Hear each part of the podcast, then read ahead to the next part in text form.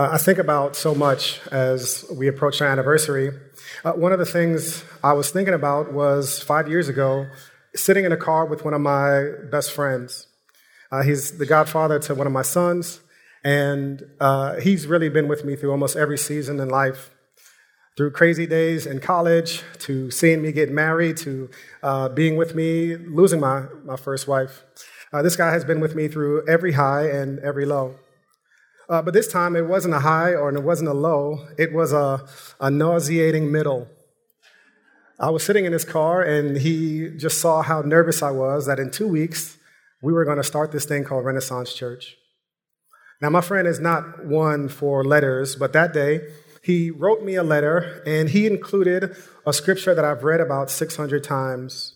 But that day it hit me almost like the words of God were jumping off of the page, screaming them in my face. It's a scripture that you've probably seen crocheted in your grandmother's house somewhere or uh, at a coworker's desk on uh, one of these cheesy Christian posters. And it comes from Joshua 1 and 9. And these words were a salve to a nervous church planter. Haven't I commanded you to be strong and courageous?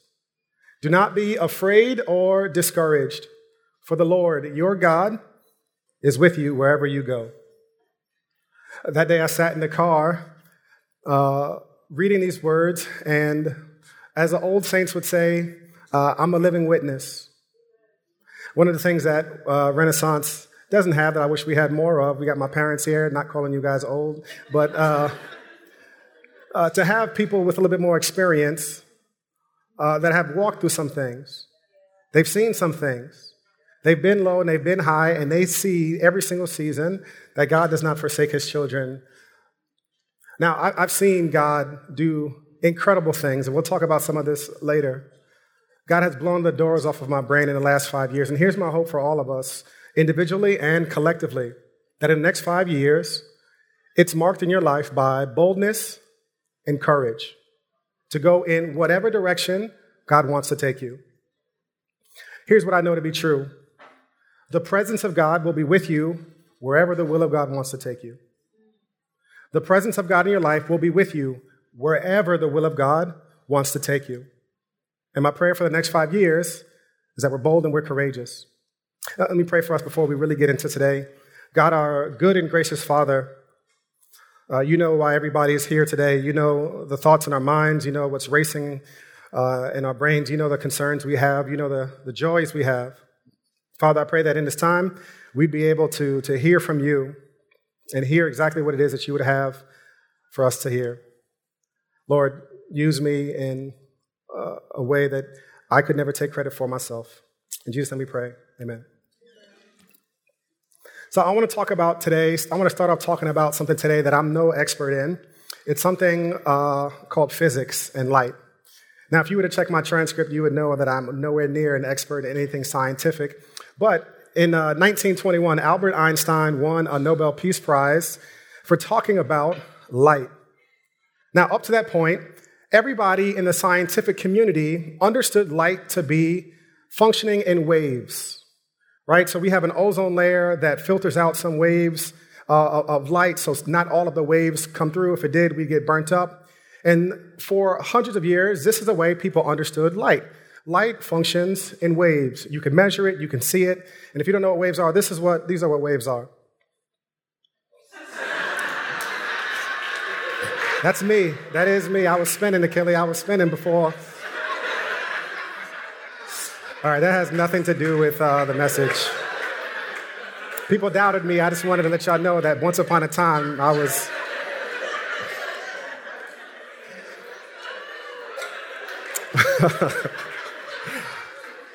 But everybody understood that light operated in waves. It was an open and shut thing. If you want to see light, you measure the wavelengths of them.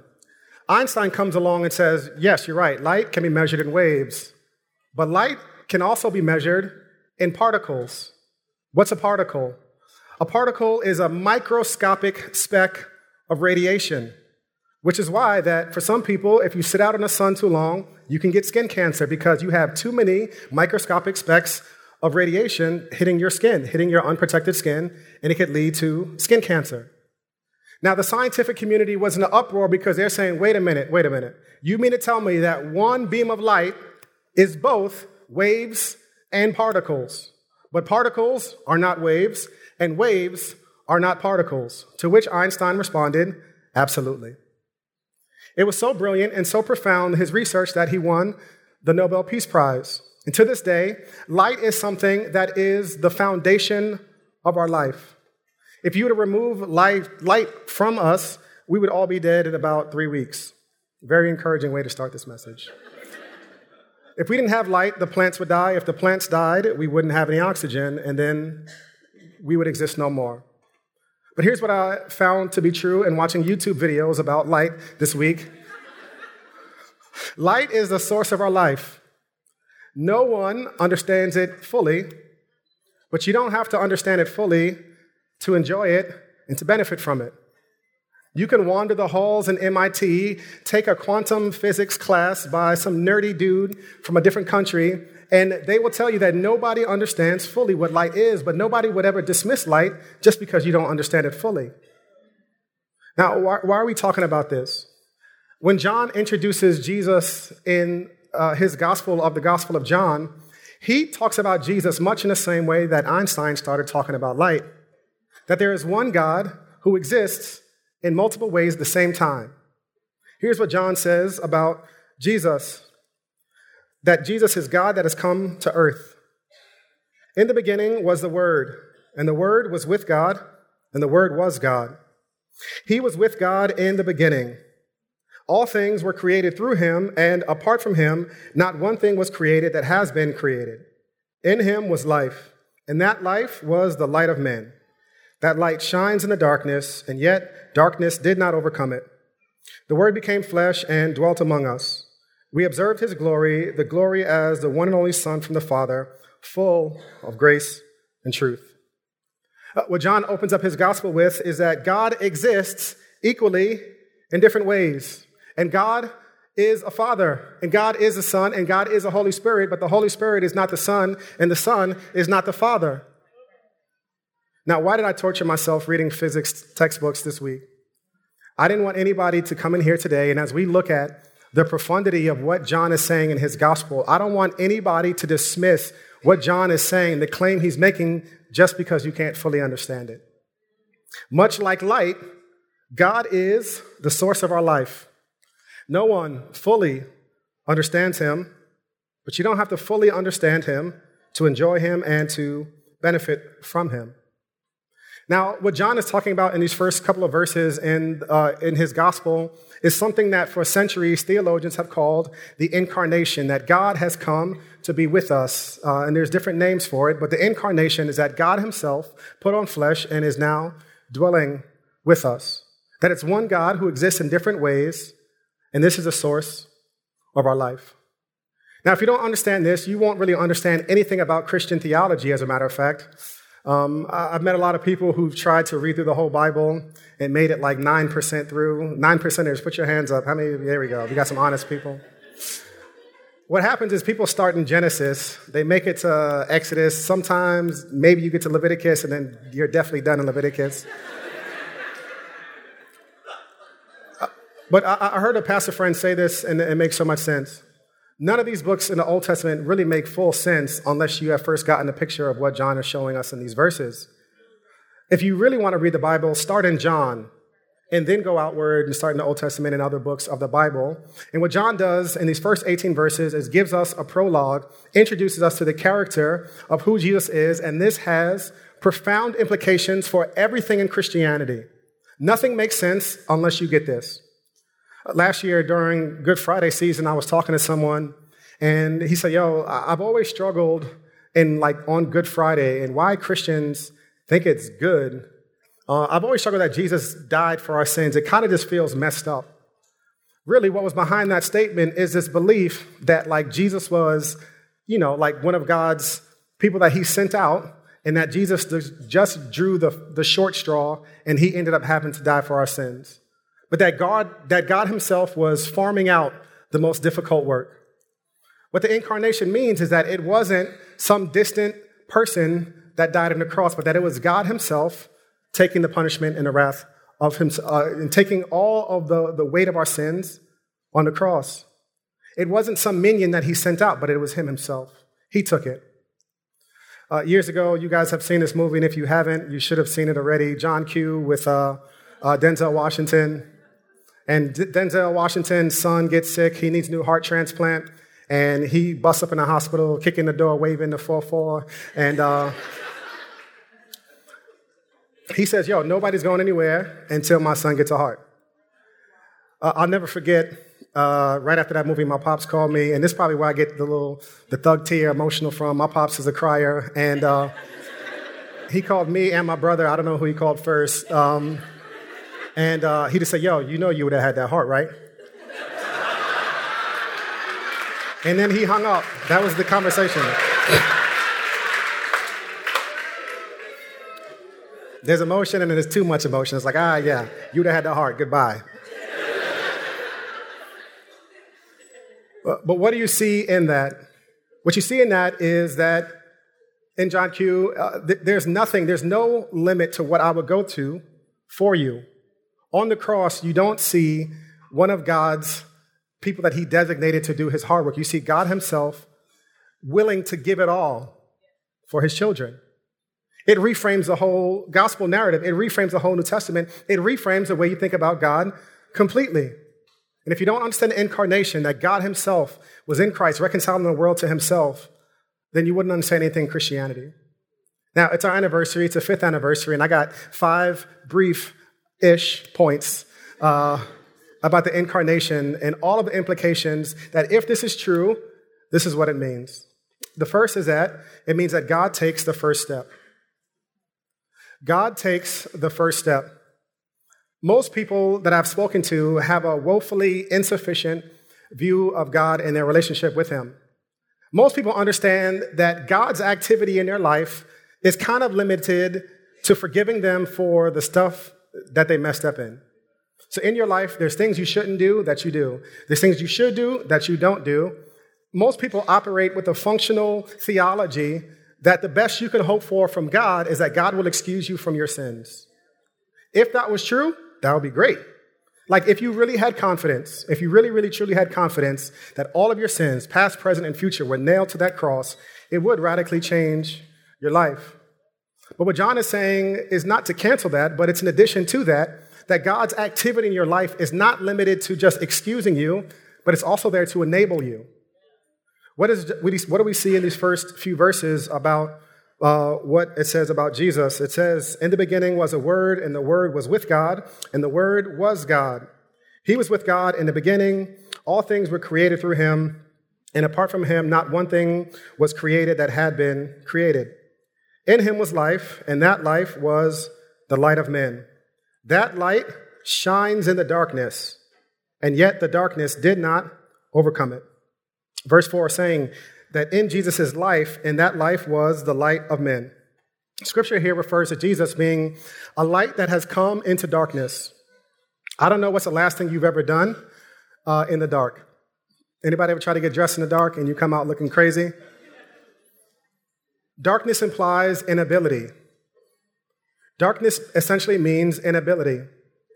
Uh, 18 years ago, when September 11th happened, those who were down there uh, would tell you that the smoke and the fog and the debris was so heavy that you could not see your hand right in front of your face. Now, what is that? It's an inability to operate in any level that's meaningful. When John says that we, Jesus came to be a light in darkness, he's saying that Jesus came to be a light among a people who couldn't see their hands in front of their faces. God's activity in your life is not limited to just excusing you. God takes the first step to enable you to live the life that you're supposed to be living and to have a relationship with God. Now, that does two things for us. One, it should be a great deal of humility. It means that nothing about your life now is just because you're a disciplined person. That you just, you know what I'm saying, I just, I just, I just give more of it than other people do. I've met so many people who are so turned off from Christianity because of self righteous Christians who act like they've invented the faith. They act like they're the reason for all things good happening in their lives. And what do we see in Scripture? We see the absolute opposite that nobody can take an ounce of credit for anything that we have done because left to ourselves, we're in darkness. Here's what Paul says in Philippians 2 and 13. He says, For it is God who is working in you both to will and to work according to his good purpose. What does it mean to will? It means that it is God who puts a desire in you in the first place to do what's right. And it is God who puts his ability inside of you to work. God always takes the first step. There's a Christian author by the name of A.W. Tozer uh, he wrote a book called The Pursuit of God. It's an old classic in Christian literature. And he says it like this Christian theology teaches the doctrine of grace, which briefly stated means this that before a man can seek God, God must have first sought the man. Before a sinful man can think right, uh, a, a right thought of God, there must have been a work of enlightenment done within him. We pursue, we pursue God because and only because he has first put an urge within us that spurs us to the pursuit. No man can come to me, said our Lord, except the Father which has sent me draw him. And it is by this very drawing that God takes from us every vestige of credit for the act of coming. The impulse to pursue God, to pursue God originates with God, but the outworking of that impulse is our following hard after him. And all the time we are pursuing him, we are already in his hand. Your right hand upholds me. In this divine upholding and human following, there is no contradiction. All is of God, for God is always previous. Uh, basically, A.W. Tozer is saying that your dusty self can't take credit for anything. God is always previous. In the incarnation, we see this. And so it should give us a great deal of uh, humility, but it also should give you a lot of hope. What's the thing that discourages you the most about you? Every terrible decision that I've made, I've been a part of. I have never met anybody that has caused me as much frustration as I have myself. I have never met anybody who has made enough decisions that have harmed me as much as I myself have made. And how are you going to beat you? This is why Paul says in Romans 7:24, "Who will save me from this great body of death?" But thanks be to God through our Lord and Savior Jesus Christ.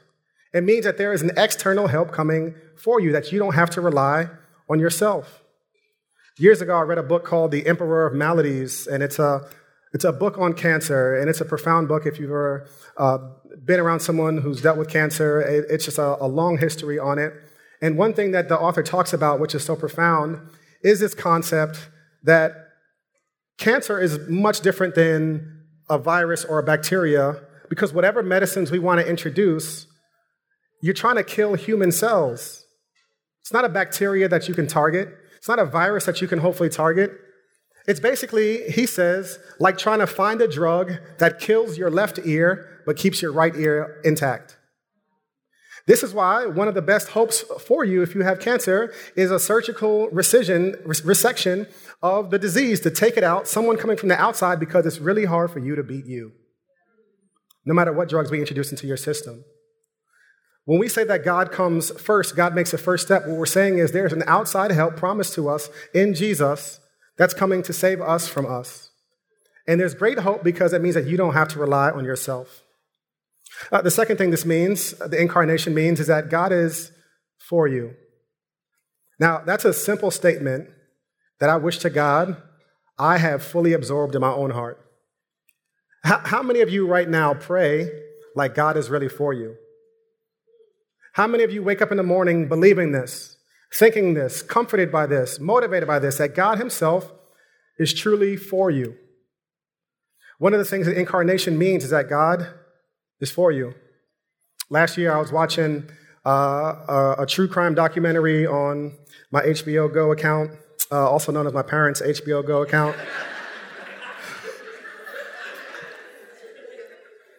I ain't got that 9.99 or whatever it is, but. Uh, and I love true crime uh, documentaries and podcasts. If you see me in the cafeteria after, if you have some recommendations, please let me know. Uh, but in the documentary, it was one called The Witness.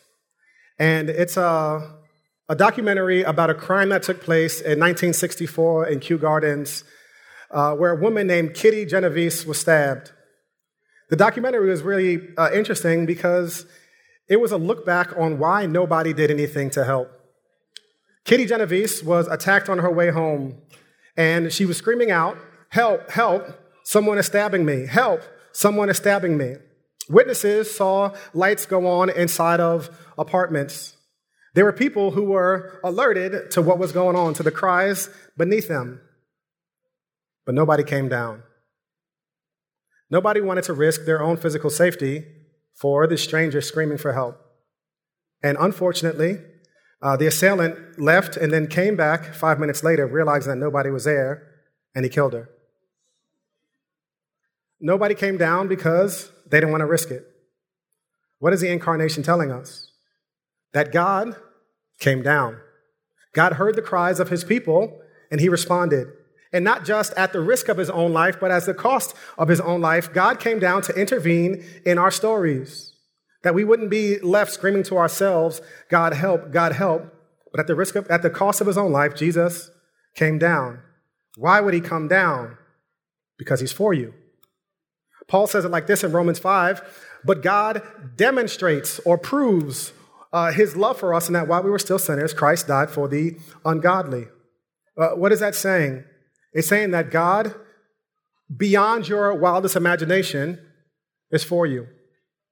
Uh, the third thing that the incarnation tells us is one of the most profound truths is that God feels what you feel.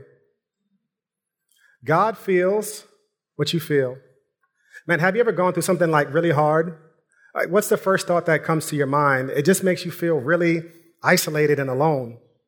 Like you could be in a room surrounded by people and still feel alone.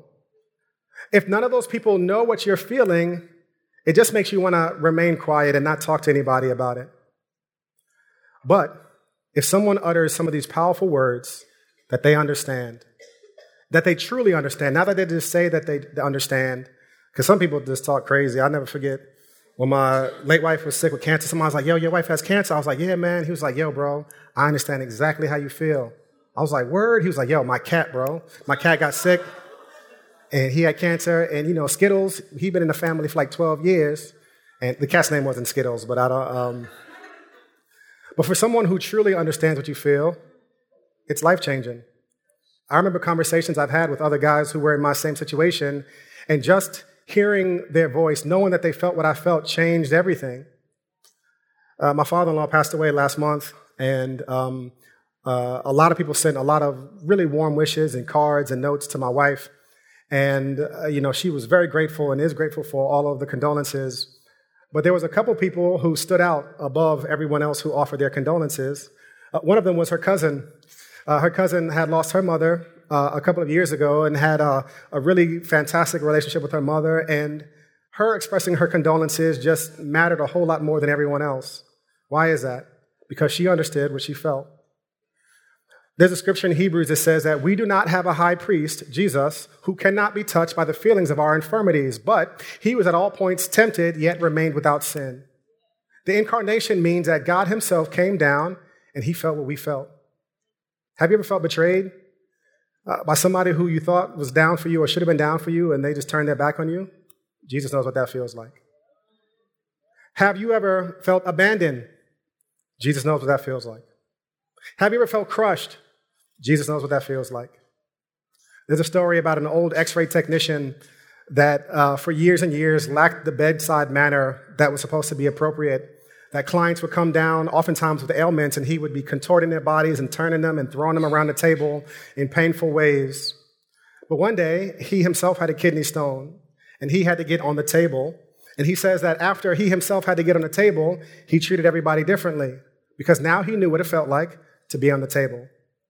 Christianity goes beyond any other religion that says that God hears you. This one says that God himself was on the table and he feels you.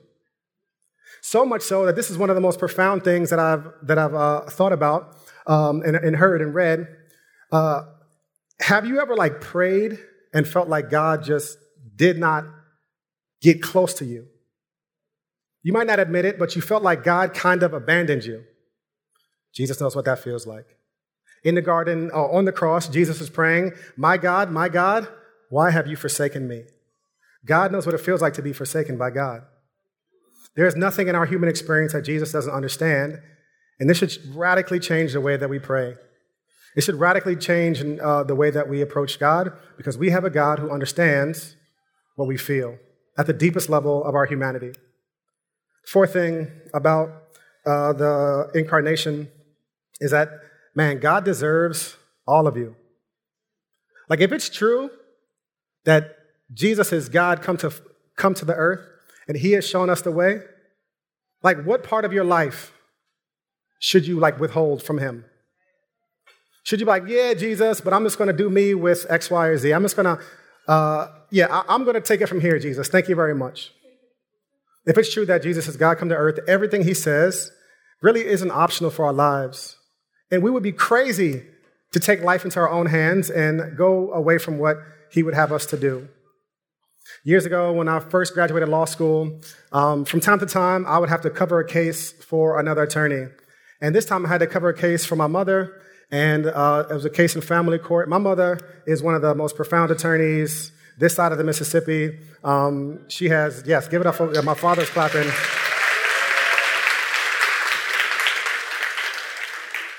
At this time, she was a part time judge um, and a part time attorney. She has done every type of trial you can think of. She is profound in the courtroom. Me, at that time, not so much. I was about 30 days out of law school uh, from passing the bar, and uh, my mother sent me on this case, and she sends me with this long list of stuff to do, and I'm nodding like, yep. Uh, I had no idea what I was doing. I got to the courtroom, true story. I didn't even know what side of the courtroom to stand on. So I was like 50 50, let's go left. We're gonna go left. That was the wrong side. We're gonna go right. We're gonna go right. And um, I'll never forget her client's reaction to me after I rode the struggle bus for like 15 minutes in the courtroom and did a horrendous job stuttering my way through the entire presentation, trying to read my mother's handwriting and just say what I heard other people say right before me. I remember the client looking at me and saying, like, are you gonna be the attorney going forward or is your mother coming back? I was like, she's coming back. And she was like, whew, thank God, thank God. One of the most interesting things, though, was when I was trying to give her advice. She was looking at me like, nah, bro, I'm gonna wait to see what your mom's has to say about that. Why would she submit her life? Why would she put her future in my hands when I wasn't good enough? With my mother, no problem whatsoever. She knew she was able to truly guide her through life. She was able to take her most precious and vulnerable matter and guide her and navigate it and handle it in a, situ- in a way that was better than what she could do on her own. What is John telling us in the incarnation? That the Jesus that we have received is not a watered down version of God, but he's God himself. What part of God himself should you keep for yourself?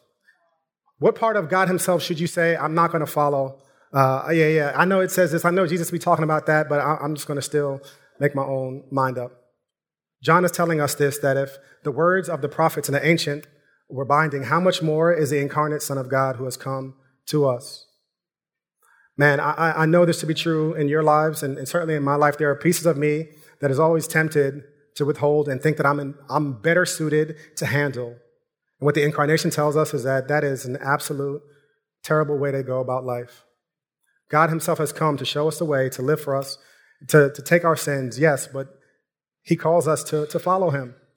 Here's one thing you'll see if you read the New Testament it's a crazy concept. Jesus just says, like, yo, come follow me. People are like, where are we going? He's like, let's just start walking. The journey of faith is like that. The journey of faith is not filled with certainty and explanations and directions. It's a call to follow him. You know what one of my big hopes is uh, for today and for going forward?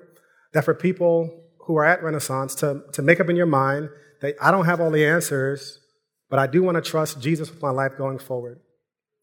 One of the most profound things about baptism is that it is a sign of dying with him and also being raised with him. And it's basically a witness just saying, I give up control of my life. And this is why it's such a profound uh, sacrament for us to witness. People saying, I don't have all the answers, but I'm just going to trust Jesus to take me forward.